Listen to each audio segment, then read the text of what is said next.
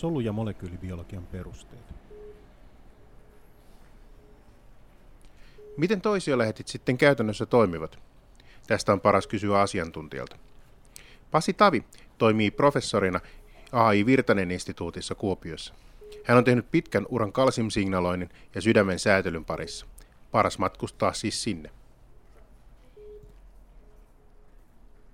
No niin, minä olen päässyt tänne professori Pasi Tavin työhuoneen AI Virtanen instituuttiin.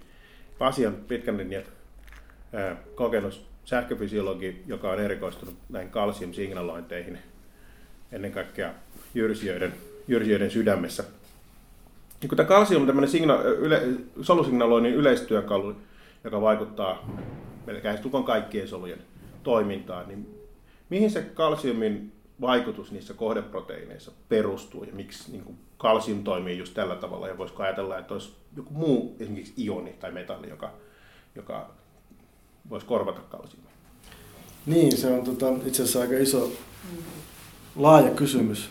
Se, että tota, no, vaikutushan perustuu yleensä siihen, että proteiinit, proteiinilla on syntynyt tietynlaisia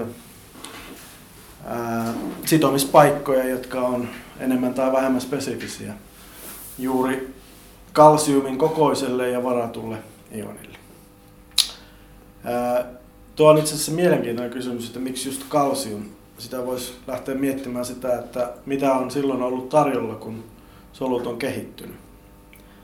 Eli päästään siihen, että mitä on ollut silloin, mitä meri sisältää esimerkiksi, mitä ioneja on liuenneena.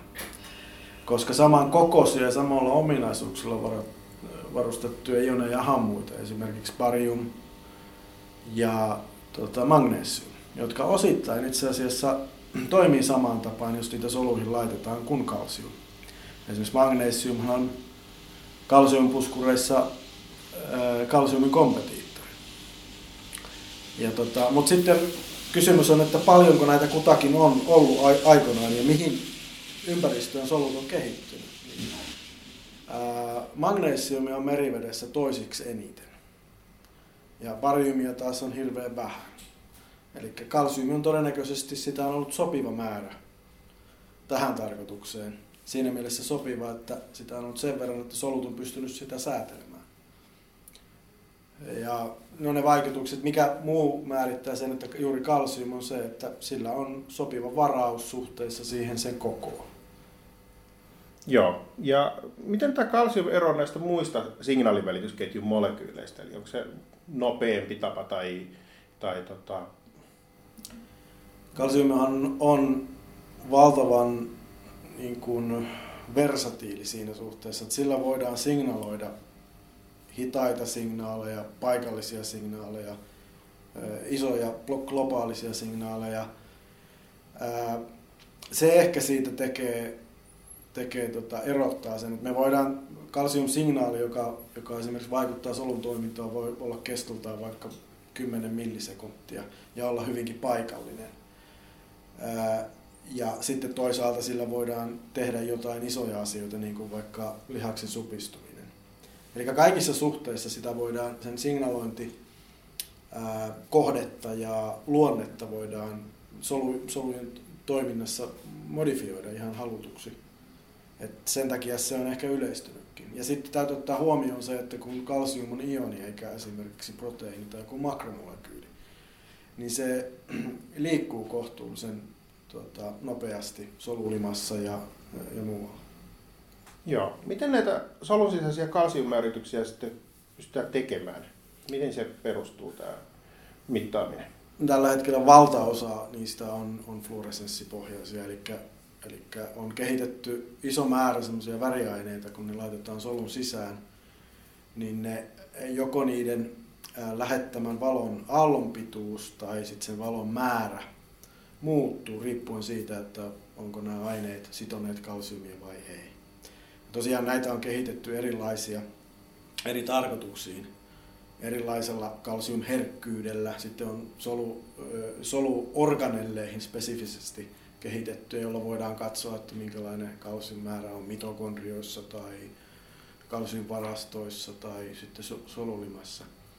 Ja nyt viimeisempänä on tullut sitten tämmöisiä proteiinisensoreita, joita voidaan ekspressoida soluissa. Eli periaatteessa bakteeriplasmidi koodaa proteiinia, joka proteiinituote on kalsiumille herkkä proteiini, joka on fluorisoiva. Ja tämä on avannut ihan uusia mahdollisuuksia, että on tehty sellaisia solulinjoja, jotka esimerkiksi ekspressoivat näitä kyseisiä proteiineja jossain tietyssä paikassa solua. Ja voidaan sitten suoraan mitata solusta, että paljonko esimerkiksi mitokondrioissa tai jossain muualla on milläkin ajanhetkellä kalsi. Joo.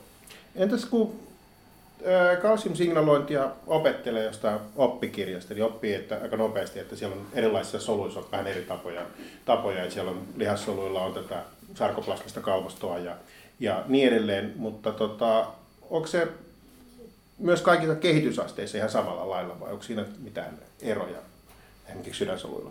On, siis jos ajatellaan vaikka sydämen kehittymistä, niin sekin on, soluthan, ää, tai oikeastaan kaikessa kehityksessä on kalsiumsignaloinnin osalta se sama asia, että kehitys kulkee kalsiumsignaloinnissa kohti semmoista synkronoituja signaaleja. Ja nyt kun otetaan sekion solu, joka on hyvin kehittymätön tässä suhteessa, niin siellä esimerkiksi solun sisällä on suuria eroja. Samaan aikaan toisessa päässä solua tai toisessa kohdassa voi olla enemmän kalsiumia kuin toisessa. Signaalit on hyvin variaabeleita, eli jo aika, jokainen kalsium esimerkiksi vapautuminen saattaa olla erilainen. Toisin kuin aikuisessa, ne, koko se järjestelmä aikuisessa sydänsolussa pyrkii siihen, että kalsiumia vapautetaan samaan aikaan joka puolella solua nopeasti ja tehokkaasti. Eli tämä pätee ihan samalla tavalla esimerkiksi kehittyviin, kehittyviin hermosoluihin tai mihin tahansa muihin kehittyviin soluihin, jotka käyttää kalsiumia aktiivisesti signalointiin. Eli erot on, ja tietysti aikaulottuvuus on ihan toinen. Eli sikiön solu pystyy ehkä, ehkä kaksi kertaa sekun, sekunnissa supistumaan, johtuen osittain siitä, että kalsiumsignaali on niin hidas, että nopeampaan ei pystytä. Joo. Kiitoksia. Tuohon oli